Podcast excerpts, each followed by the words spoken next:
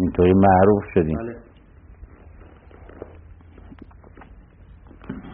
خاطرات تیمسار حاج علی تیمسار سپهبد حاج علی کیا در روز 21 یک اکتبر 1985 در شهر پاریس مصاحبه کننده حبیب لاجوردی.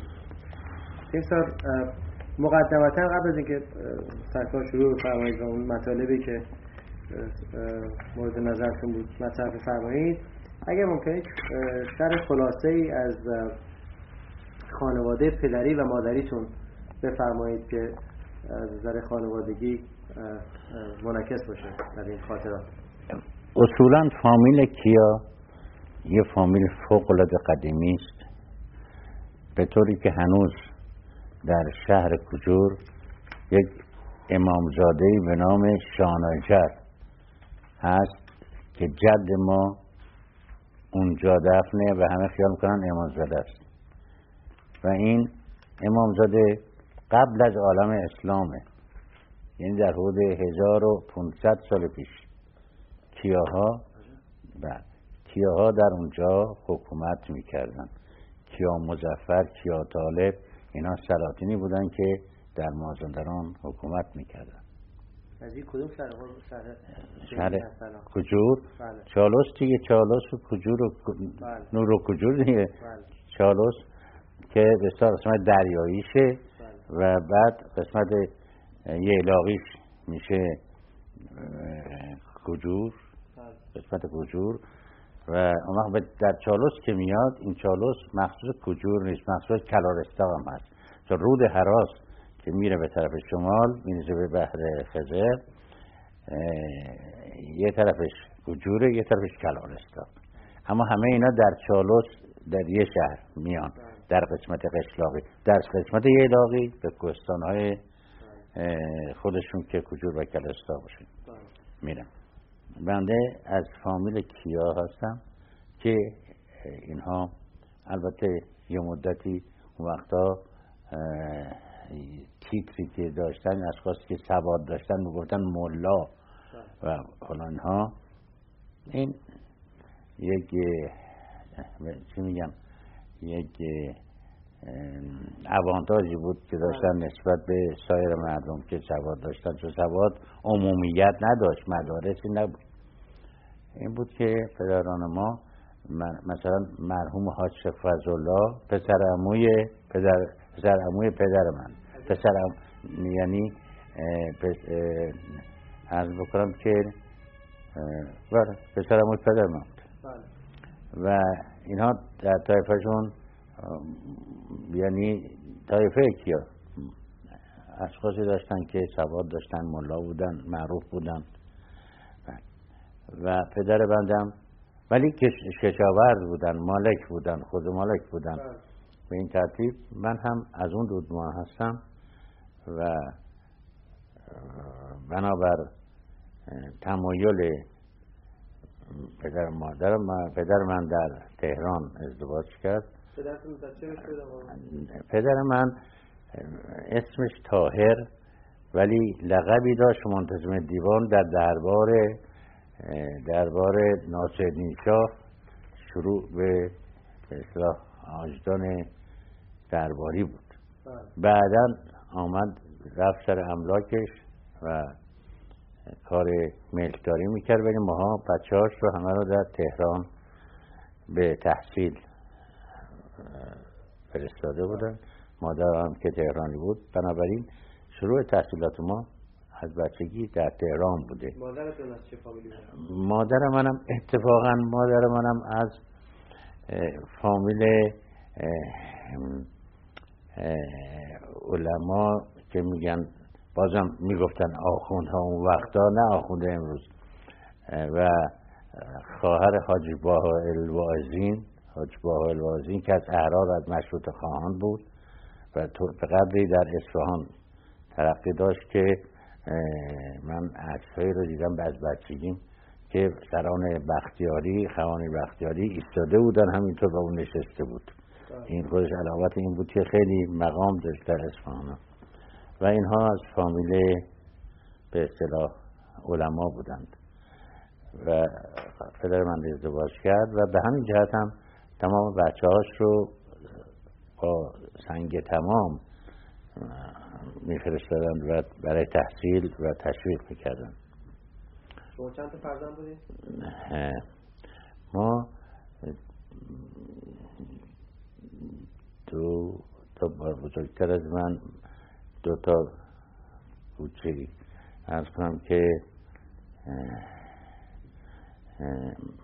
من متساوی بود از طرفین پنج تا پسر. یعنی دو تا برادر کوچکتر دو تا برادر بزرگتر. بله. و دو تا خواهر. بله.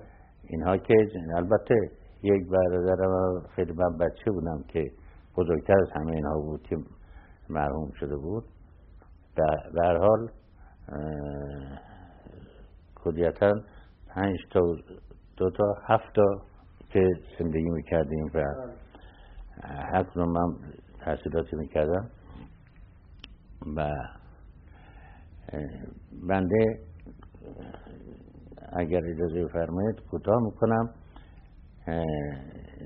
و رو خودم صحبت می‌کنم که یه سه سالی معمول شدم از طرف دولت در زمان رضاشاه برای اروپا برای چون افسر توپچی بودم افسر توپخانه بودم برای تفتیش توپخانه توپهایی که میخریدم و یه هیئت تفتیش اسلحه خریداری داشتیم در برن و در چکسلواکی و در همچنین در بوفورس که یعنی کار چکسلواک کرد می‌کنم یعنی کارخونه شکودای چکسلواک. و بوفورس که کارخونه توپ سازی سوئد بود در این دوتا کارخونه ها می‌رفتم و میامدم برای اینکه تفتیش پا و مهماتی که میخریدیم سه سال در اونجا بودم و در اونجا بعدها معمولیت پیدا کردم. رفتم به یک سال خورده رفتم در بوداپست برای تفتیش یک دستگاه گاما که دستگاه هدایت تیره ضد هوایی بود. برای اون دستگاه من یک کتابی نوشتم یک سال تمام زحمت کشتم یک کتابی نوشتم. برای اینکه این دستگاه رو بتونه در ایران دیگه اشکال نداشته باشن بشناسن. ولی این کتاب رو که فرست به اصطلاح خودم ماشین کردم خودم با سیل زیاد کردم یه چهل جلد درست کردم که فرستادم برای برن که بله. مرکز هیئت تفتیش بود. یک جلد نوشتم که من این رو برای ارتش تهیه کردم و اگر اجازه بدید بفرستم. دیدم که یک خورده نامهری کردم گفتن که خیلی خوب کتابیه مفیده ولی سه صفحه اولش رو بردارید. از طرف رئیس هیئت. بله. رئیس هیئت اون وقت کرد شفایی بله. سه صفحه اولش رو بردارید باقی رو صندوق بزنیم بفرستیم اینجا بفرستیم تهران. چرا این سه صفحه اول برداریم؟ برای که یه مقدمه بود که اسم من توش بود. حد برای وقتی این کار کردم من با کمال علاقه که داشتم خدمتم در اروپا ادامه پیدا کنه چون فوق های خوبی می‌دادن و خیلی دستورشون انجام دادم. ولی سه از این کتاب ها رو دادم جلد چرمی حسابی درست کردم قشنگ مذهب کاری و اون سه صفحه هم برداشته بود از اون چل تا. اون سه صفحه هم گذاشتم با خودم و تقاضا کردم که منو بفرستی تهران. من دیگه نمی‌تونم کار کنم. آمدم آمدم تهران و به وسایلی با رئیس صداد ارتش آشنایی پیدا کردم. رئیس صداد ارتش سرلشکر زرقامی بود. و او هم چون از می‌خواست زبان آلمانی یاد بگیره بچه کوچیکی هم داشتم که آلمانی حرف می‌زد و من آمده بود فریدون اولین پسرم. و خیلی علاقه بده کرد و بچه من صحبت بکنم اینها آلمانی یاد بگیره. و تقاضا کردم ازش که من دو جلد کتابی آوردم که برای گاما نوشتم دستگاه گاما. یکی مال حضرت برای علازت می‌خوام تقدیم بکنم یکی هم مال حضرت عجل ایشون خیلی خوش حال شدند و و بعد گرفتن کتاب رو بردم ستاد اتش دادم. بعد از دو روز تلفن آمد منو اصرار کردن گفتن که علاست خیلی خوشش آمد این کتابی که نوشتی و فرمودن تشویقت کنیم. چی می‌خوای بهشون عرض کردم که استدعا می‌کنم که بفرمایید این چهل جلد کتابی که اومده در ارتش قسمت کردن اینا ناقصه. برگرده پیش من چون سه صفحش کمه. من سه صفحش رو بذارم و بعد همین دستور رو دادم و من راحت شدم. این این اولین شوکی بود که من خورد در زندگی سربازی البته بعد از هشت ماه مستقیما هم البته فرمانده آتشوار ضد دعوایی شده بودم که خب در حضور علازدم که خیلی خوب کردم به تیارات اینا و بعد منو فرستادن به سوئد برای دانشگاه جنگ. بعد از هشت ماه معمول کردن که برم دانشگاه جنگ سوئد ببینم. در اونجا که رفتم وقتی دیدم که زبان سوئدی می‌دونن قدری ولی کافی نیست. برای اینکه دانشگاه رو مثل سوئدی ها ببینم تقاضا کردم که اگر اجازه بدید من در چند رسته های مختلف مدارس کوچکتری رو برم ببینم پیاده سواره توپانه ببینم خوب آشنا بشم به ترمولوژی زبان سوئدی بعد برم مثل سوئدی ها امتحان بدم برم دانشگاه جنگ رضا خیلی خوشش اومد و قبول کرد. و منم موندم و این مدارس رو در سوئد دیدم. بعد رفتم به دانشگاه مثل سایر افسران سوئدی. و در اونجا البته خب شاید تقریبا نرمال من تحصیل کردم. درست هزار و نهصد و چهل یعنی مقدماتش که زودتر بود. جنگ جهانی که شروع شد منم دانشگاهرم تموم کرده بودم راه به مراجعت به وطن به من بسته شد. حالا چون شما سوال کرده بودی از من چیز مثل این که شما با پدر من همکاری تجارتی هم داشتید از اینجا شروع میشه. که مقدمش این بود. در موقعی که آلمان ها مرتب ممالک دیگر رو می‌گرفتن در اروپا و اشغال می‌کردن سوئد خیلی ناراحت شده بود. برای اینکه ارتشش کم بود میترسید که مثل نروژ آلمان ها بیان اونجا بگیرن هم بگیرن بود شروع کردن به گرفتن قرضه ملی و و ارتششون رو زیاد می‌کنن. بنابراین خب در همون اواخر سالی که در دانشگاه بودم مرتب اغلب روزها بخشنامه می آمد تو کلاس که یه دو تا افسر مثلا می‌خوایم لازم داریم برن شب کوز شبانه ببینن برای اغذیه شناسی. دو تا افسر مثلا می‌بینیم برای چرم شناسی. و غیره و غیره. یکی از رفاقای من همشهری من که پل دست من نشسته بود به نام کارلن وقتی گفتن برای چرم شناسی داوطلب بشه انگوش فلان کرد و اسمش وقتی که آمدیم به تف...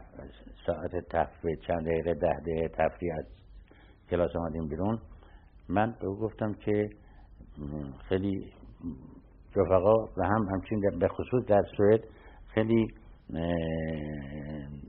رو درباشی صحبت می‌کنم. بله. گفتم پسر فلان فلان شده تو که اینقدر در تاکتیک استراتژی نمره خوب می‌گیری می‌خوای بری چرمسازی یا شده یاد بگیری یه مرتبه نگاه کرد همطوری به منم گفتش که من تا حالا تو باهوش حالا منم خیلی خرید چرا خب این دولتی که می‌بینی داره اینقدر پول خرج می‌کنه برای ارتش درست کردن برای این نیست که میترسه مملکت ما گرفته بشه پس فردا چند سال دیگه یا هر وقت این جنگ تمام میشه بعد من استراتژی تاکتیک چه به دردم می‌خوره؟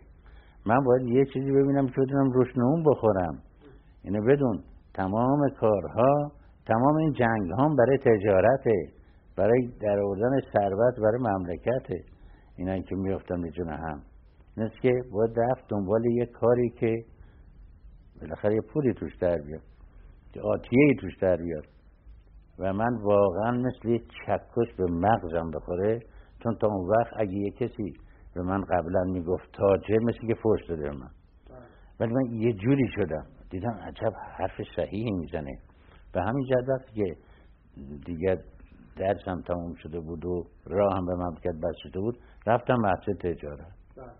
در عین حالم در عین حالم دنبال گرفتن نمایندگی برای بعد از جنگ شدم. بسیار چند تا نمایندگی خوب گرفتم و یه شرکت هم تشکیل دادم به نام شرکت تهران. و در همون موقع هم تجار فرش تجار ایرانی که در آلمان گرفتار ارز شده بودن ارز نداشتن التماس می‌کردن به من.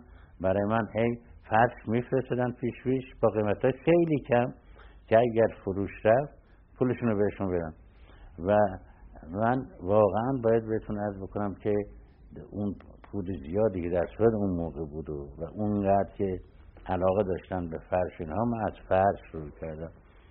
اینها باعث آمد که من در همون جا واقعا متمول بشم. بله. در همون جا. به طوری که نه ماه بودجه سفارت رو که پولش رسیده بود من می‌دادم. و این رو من در کتاب یک کتابی هست که به شما نشون میدم. اونجا منعکس کردم. بله. به طور کلی خب مسائل دیگری هم پیش آمد. درستی من رو دیگران دیدن به خصوص یک تاجر بریلیان و اینها که آمده بود اونجا فرار کرده بود یهودی بود. و اومد تمام بریلیان ها تمام چیزاش رو من قایم کرد که یواشاش بتونه بفروشه و مزاحمش نشن. خلاصه منو متمول کردن متمول که واقعا میلیونر می‌خوام بگم شدم در اونجا با یه نمایندی های زیاد. بعد از چهار سال من تحصیلات تجارتی کرده پولدار را افتادم و توانستیم بیجا از آلمان بگیریم و عبور کنیم ولی بهتون ارز کنم هنوز باران می‌شد از در آلمان. بله.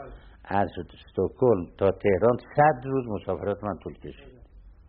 همینطور می‌زدن ترنها داغون می‌کردن ها. خب ما شانس داشتیم. آمدیم با زن و بچه آمدیم به تهران و شرکتی درست کردم به نام شرکت کیاکا. بله. این کیاکا یعنی کیا و یک کایی هم عقبش. این کا چی بود؟ این کاشانی بود. کاشانچی بود. بله. علی پسر کاشانچی با من شریک شد. یکی از شرکای من برادرم بود یه شریک هم علی کاشانچی بود. و این بله بله. پسر بزرگ مرحوم کاشانچی.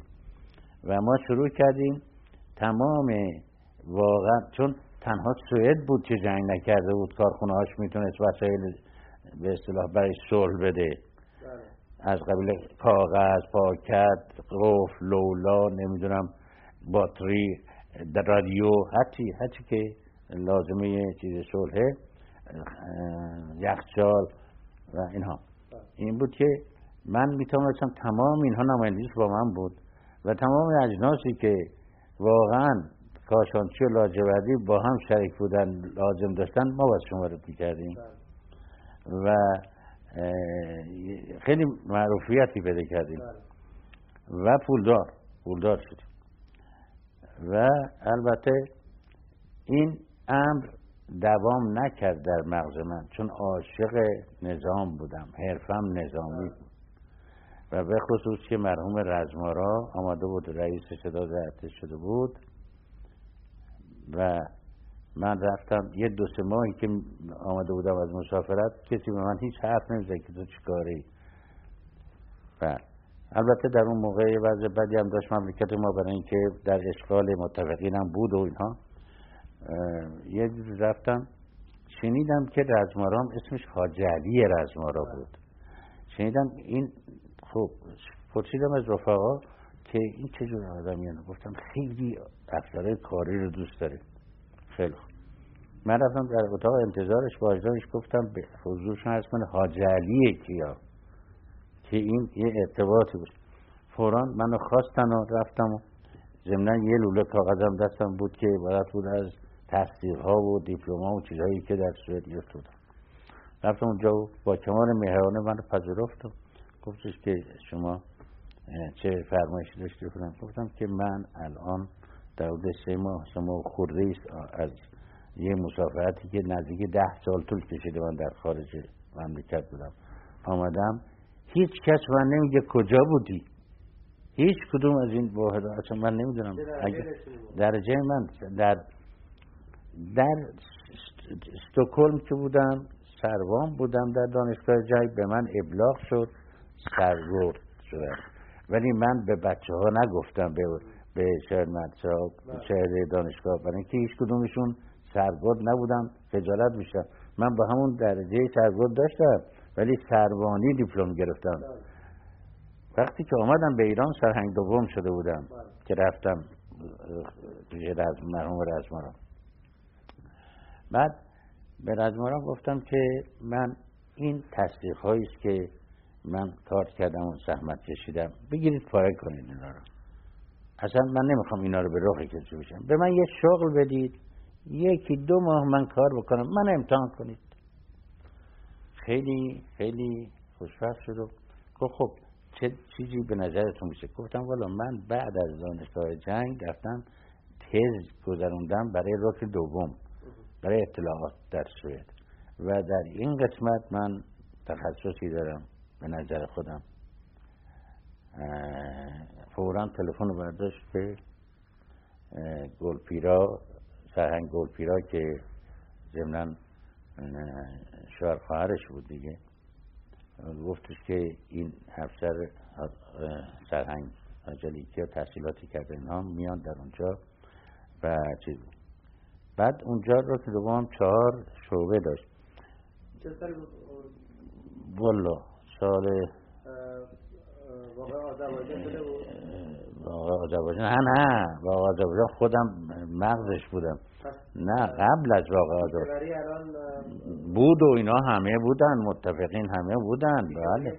بله بله تمام اون اختلافات بله.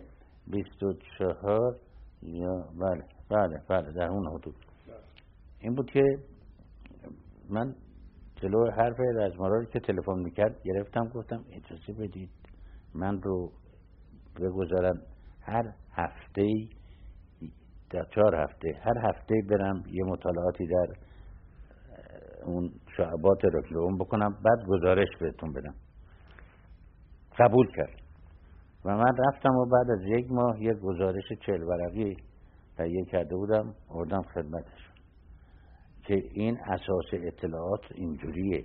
باید این کار بکنید این کار بکنید اینجوری عوض بشون. و واقعا خدا رحمتش کنه. تمام این کاغذ گزارش من زیرش قلم سبز هم تو خط شد. احسن راست میگه. صحیحه همینطوره. هیچ. بالاخره من شدم مورد توجه.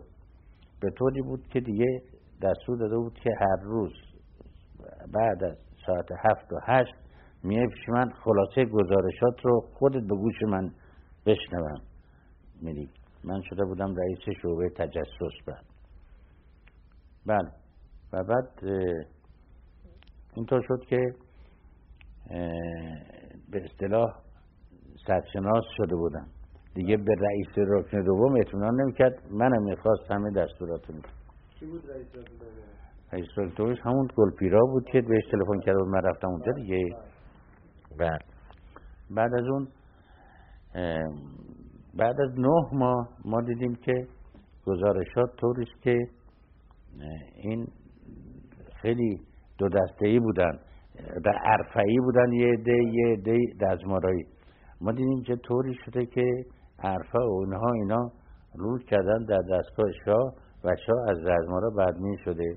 و طوریست که خیلی وضع رزمارا چیزه شب لقه رفتم شب پیشش و گفتم که اینطور احساس می‌کنه گزارشاتی که من می‌بینم اطلاعاتی که من پیدا می‌کنم احساس میشه که مثل اینکه با شما یه مخالفتی میشه و ممکنه شما رو بردارن از این پست. خندید خدا بیامرز گفتش که نه شما نمی‌دونی اینجا نمیشنسی این از خود مدت ها در خارج بودی نمیشنسی این حجیگری ها رو زیاد می‌کنن. بسیار. من حرفی نزدم.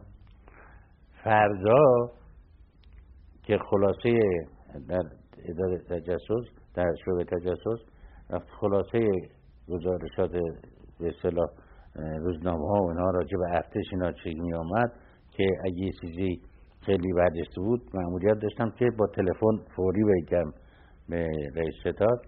تلفن گرفتم رئیس ستاد رو که یه چون در روزنامه درج بود که سرتیب نقشوان در لندن مرده.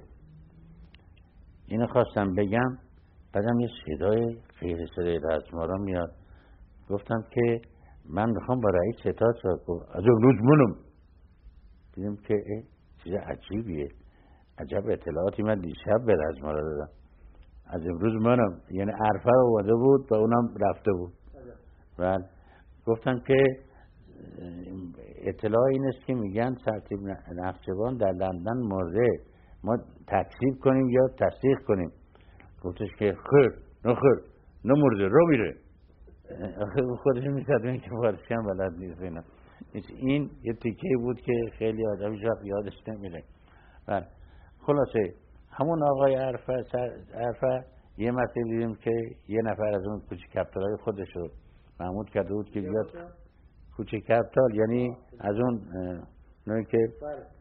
به اصطلاح مرده خودش رو. بله. محمود کرده بود که سرهنگ سیاسی نامیاد اون فرموده هنگ موتوری بود بیاد و شعبه تجسس از من بگیره. و من صدا کرد و حرفه گفتش که بله شما از قرار معلوم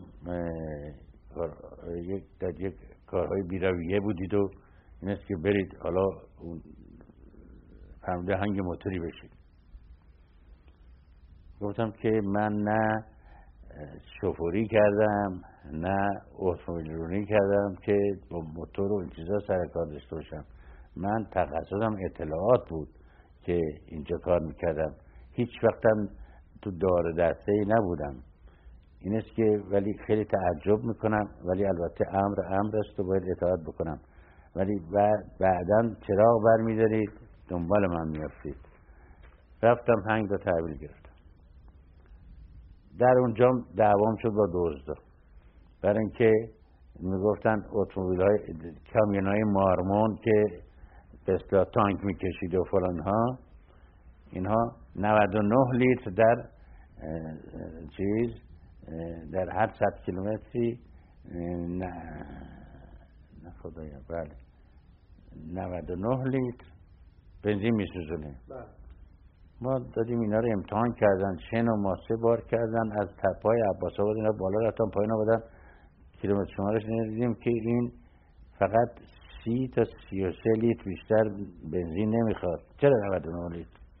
بعدش هم رو گزارش کردم به اداره موتوری که این صورتی که میدن اینها من خودم الان مصرف کننده شدم.